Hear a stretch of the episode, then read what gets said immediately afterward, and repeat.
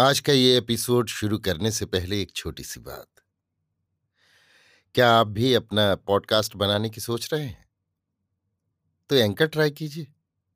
ये पॉडकास्ट बनाने का सबसे आसान तरीका है। नंबर 1, ये फ्री है। नंबर 2, इसमें कई सारे ऐसे टूल्स हैं जो आपको अपने फ़ोन और कंप्यूटर पर रिकॉर्ड और एडिट करने की फैसिलिटी देते हैं। नंबर 3, आप अपने पॉडकास्ट को डिस्ट्रीब्यूट भी कर सकते हैं, जिससे इसे स्पॉटिफाई और दूसरे प्लेटफॉर्म पर सुना जा सके। तो डाउनलोड कीजिए फ्री एंकर ऐप या विजिट कीजिए anchor.fm पर अपना पॉडकास्ट स्टार्ट करने के लिए। ये तो थी एक छोटी सी जानकारी, और अब शुरू करते हैं एपिसोड का सिलसिला। तो आज के एपिसोड में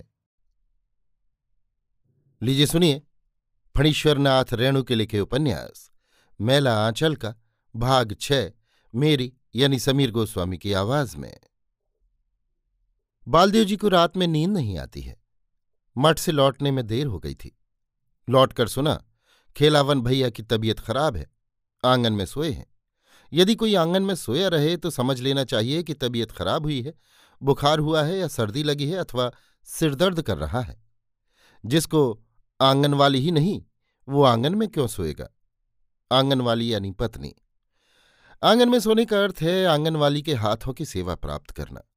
खाने के समय भौजी से मालूम हुआ पेट में बाय हो गया है। कड़वा तेल लगाकर पेट ससारते समय गोंगो बोलता था। भौजी भी बहुत अनमनी थी। और दिनों की तरह बैठकर बातें नहीं की भौजी ने। भौजी बोरसी के पास बैठकर हुक्का पीती थी। बोरसी यानी अंगीठी। बालदेव जेल की गप सुनाता रहता। बालदेव जी आज पंचायत की गप भौजी को सुनाते, लेकिन आज गप जमाने का लक्षण नहीं देखकर बालदेव जी सोने चले आए। नींद नहीं आती है। जेल का बीटी कंबल आज बड़ा गड़ रहा है। खद्दर की धोती मैली हो जाने पर बहुत ठंडी हो जाती है। बार बार लक्ष्मीदासिन की याद आती है। आते समय कह रही थी, आज यहीं प्रसाद पा लीजिए बालदेव जी, प्रसाद। लक्ष्मी के शरीर की सुगंध। आज माँ की भी याद आती है। गांव के लोग बालदेव जी को टुरवा कहते थे। सुनकर माँ बहुत गुस्सा होती थी। बाप के मरने से कोई टूअर नहीं होता। टूअर यानी अनाथ। बाप मरे तो कुंवर, माँ मरे तब टूअर। मेरा बालदेव तो कुंवर है, मेरा बालदेव टूअर नहीं। ऐसा लगता है माँ ने अभी तुरंत ही पीठ सहलाई है। माँ के मरने के बाद बालदेव बहुत दिन तक अजोधी भगत की भैंस चराता था। अजोधी भगत की याद आते ही बालदेव की देह सिहर उठती है। कैसा पिशाच था बुढ़ा। बूढ़ी तो और भी खटास थी। खेक सियारी की तरह हरदम खेंक खेंक करती रहती थी। खेंक सियारी यानी लोमड़ी। दिन भर भैंस चरा कर आने के बाद बालदेव की उंगलियां भगत का देह टीपते टीपते दर्द करने लगती थीं। आंखें नींद से बंद हो जाती थीं, लेकिन जरा भी ऊँघे की चटाक। उस बूढ़े की उंगलियों की चोट बड़ी कड़ी होती थी। बालदेव ने बचपन से ही मार खाई है, थप्पड़, छड़ी और लाठी की मार। शायद सूखी चमड़ी की चोट ज्यादा लगती है, लेकिन रूपमती का कलेजा मोम का था।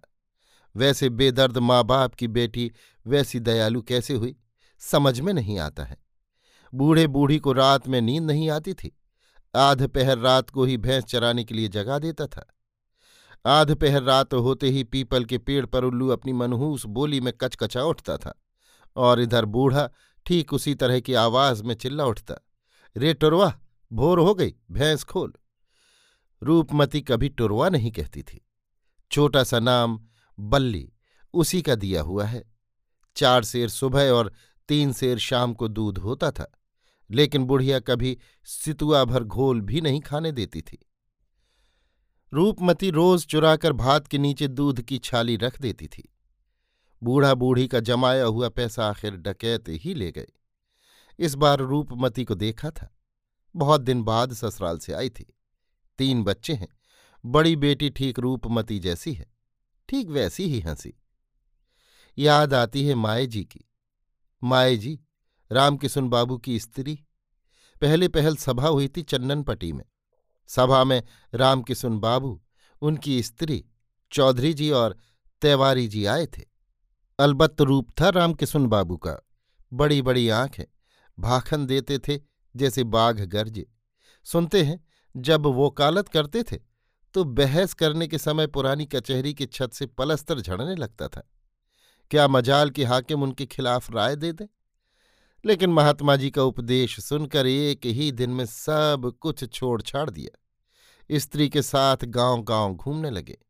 माए जी के पांव की चमड़ी फट गई थी, लहू से पैर लथपथ हो गए थे, लाल उड़हूल। माए जी का दुख देखकर, रामकिसुन बाबू का भाखन सुनकर और तेवारी जी का गीत सुनकर वो अपने को रोक नहीं सका था। कौन संभाल सकता था उस टान को। लगता था कोई खींच रहा हो। गंगारे जमुनवा की धार नयनवा से नीर बही, फूटल भारतिया के भाग भारत माता रोई रही।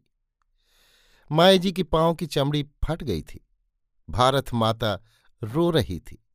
वो उसी समय रामकिसुन बाबू के पास जाकर बोला था, मेरा नाम सुराजी में लिख लीजिए। उस दिन की सभा में 3 आदमियों ने नाम लिखाया था, बालदेव, बावनदास और चुन्नी गुसाई। चौधरी जी उसे जिला ऑफिस में ले आए थे। माए जी बराबर ऑफिस आती थी, कभी गुस्सा होते नहीं देखा माए जी को। जब बोलती थीं तो हंसकर। एक बार देहात से लौटते समय उसको बुखार हो गया था, देह जल रही थी, सिर फटा जा रहा था, कोई होश नहीं। रात में आँख खुली तो जी बड़ा हल्का मालूम हुआ। कैसे हो बालदेव भाई? कौन बावन? गर्दन उल्टा कर देखा, माए जी पास ही की कुर्सी पर बैठी हुई हैं। कैसे हो बोलो, बुखार था तो देहात क्यों गया था? सो माथे पर हाथ रखते हुए माए जी बोली थी, बुखार उतर गया है। माए जी का हाथ रखते ही नींद आ गई थी। दूसरे दिन बावनदास ने कहा, माए जी को जैसे ही मालूम हुआ कि तुमको बुखार है, वैसे ही मुझे लेकर ऑफिस आई। जंतर लगाकर बुखार देखते ही चिल्लाने लगी। जंतर यानी थर्मामीटर। पानी लाओ, पंखा दो। उसी समय से माथे पर पानी की पट्टी देती रहीं।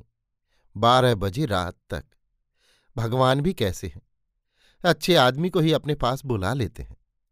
2-3 साल के बाद ही रामकिसुन बाबू एक ही दिन के बुखार में सरगवास हो गए। हे भगवान, उस दिन माए जी की ओर कौन देख सकता था। देखने की हिम्मत नहीं होती थी।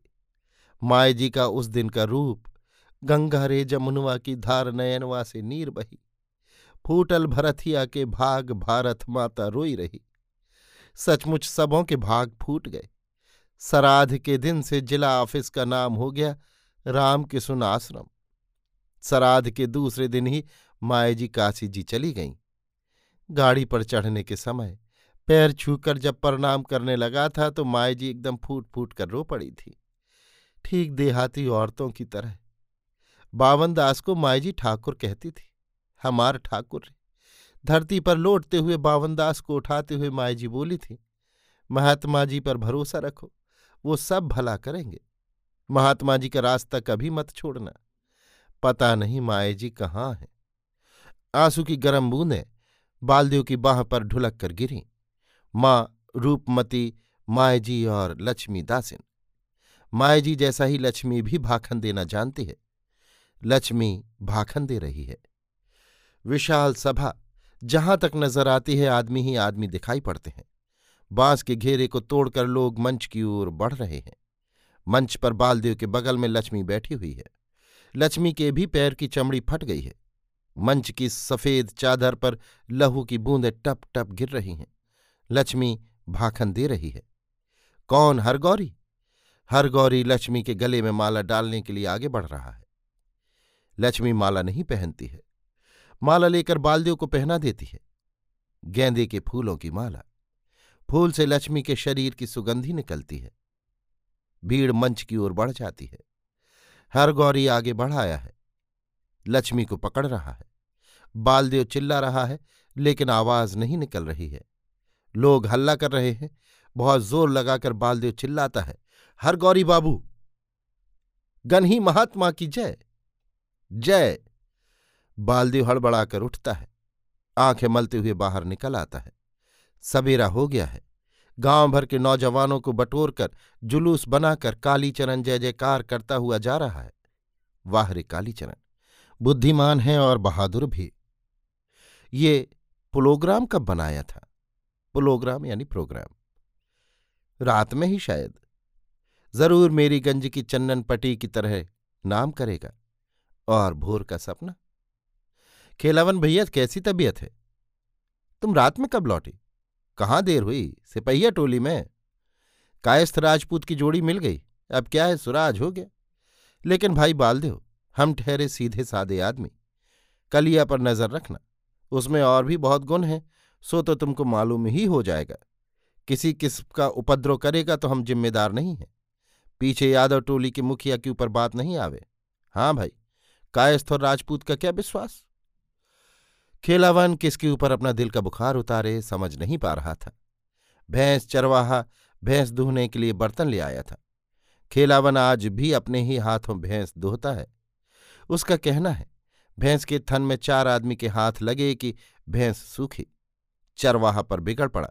साला, अभी भैंस थिराई भी नहीं है, दूहने के लिए हल्ला मचा रहा है। पूड़ी जलेबी के अभी ही बट रही हैं। जीप से पानी गिर रहा है। प्रणाम जोत की काका।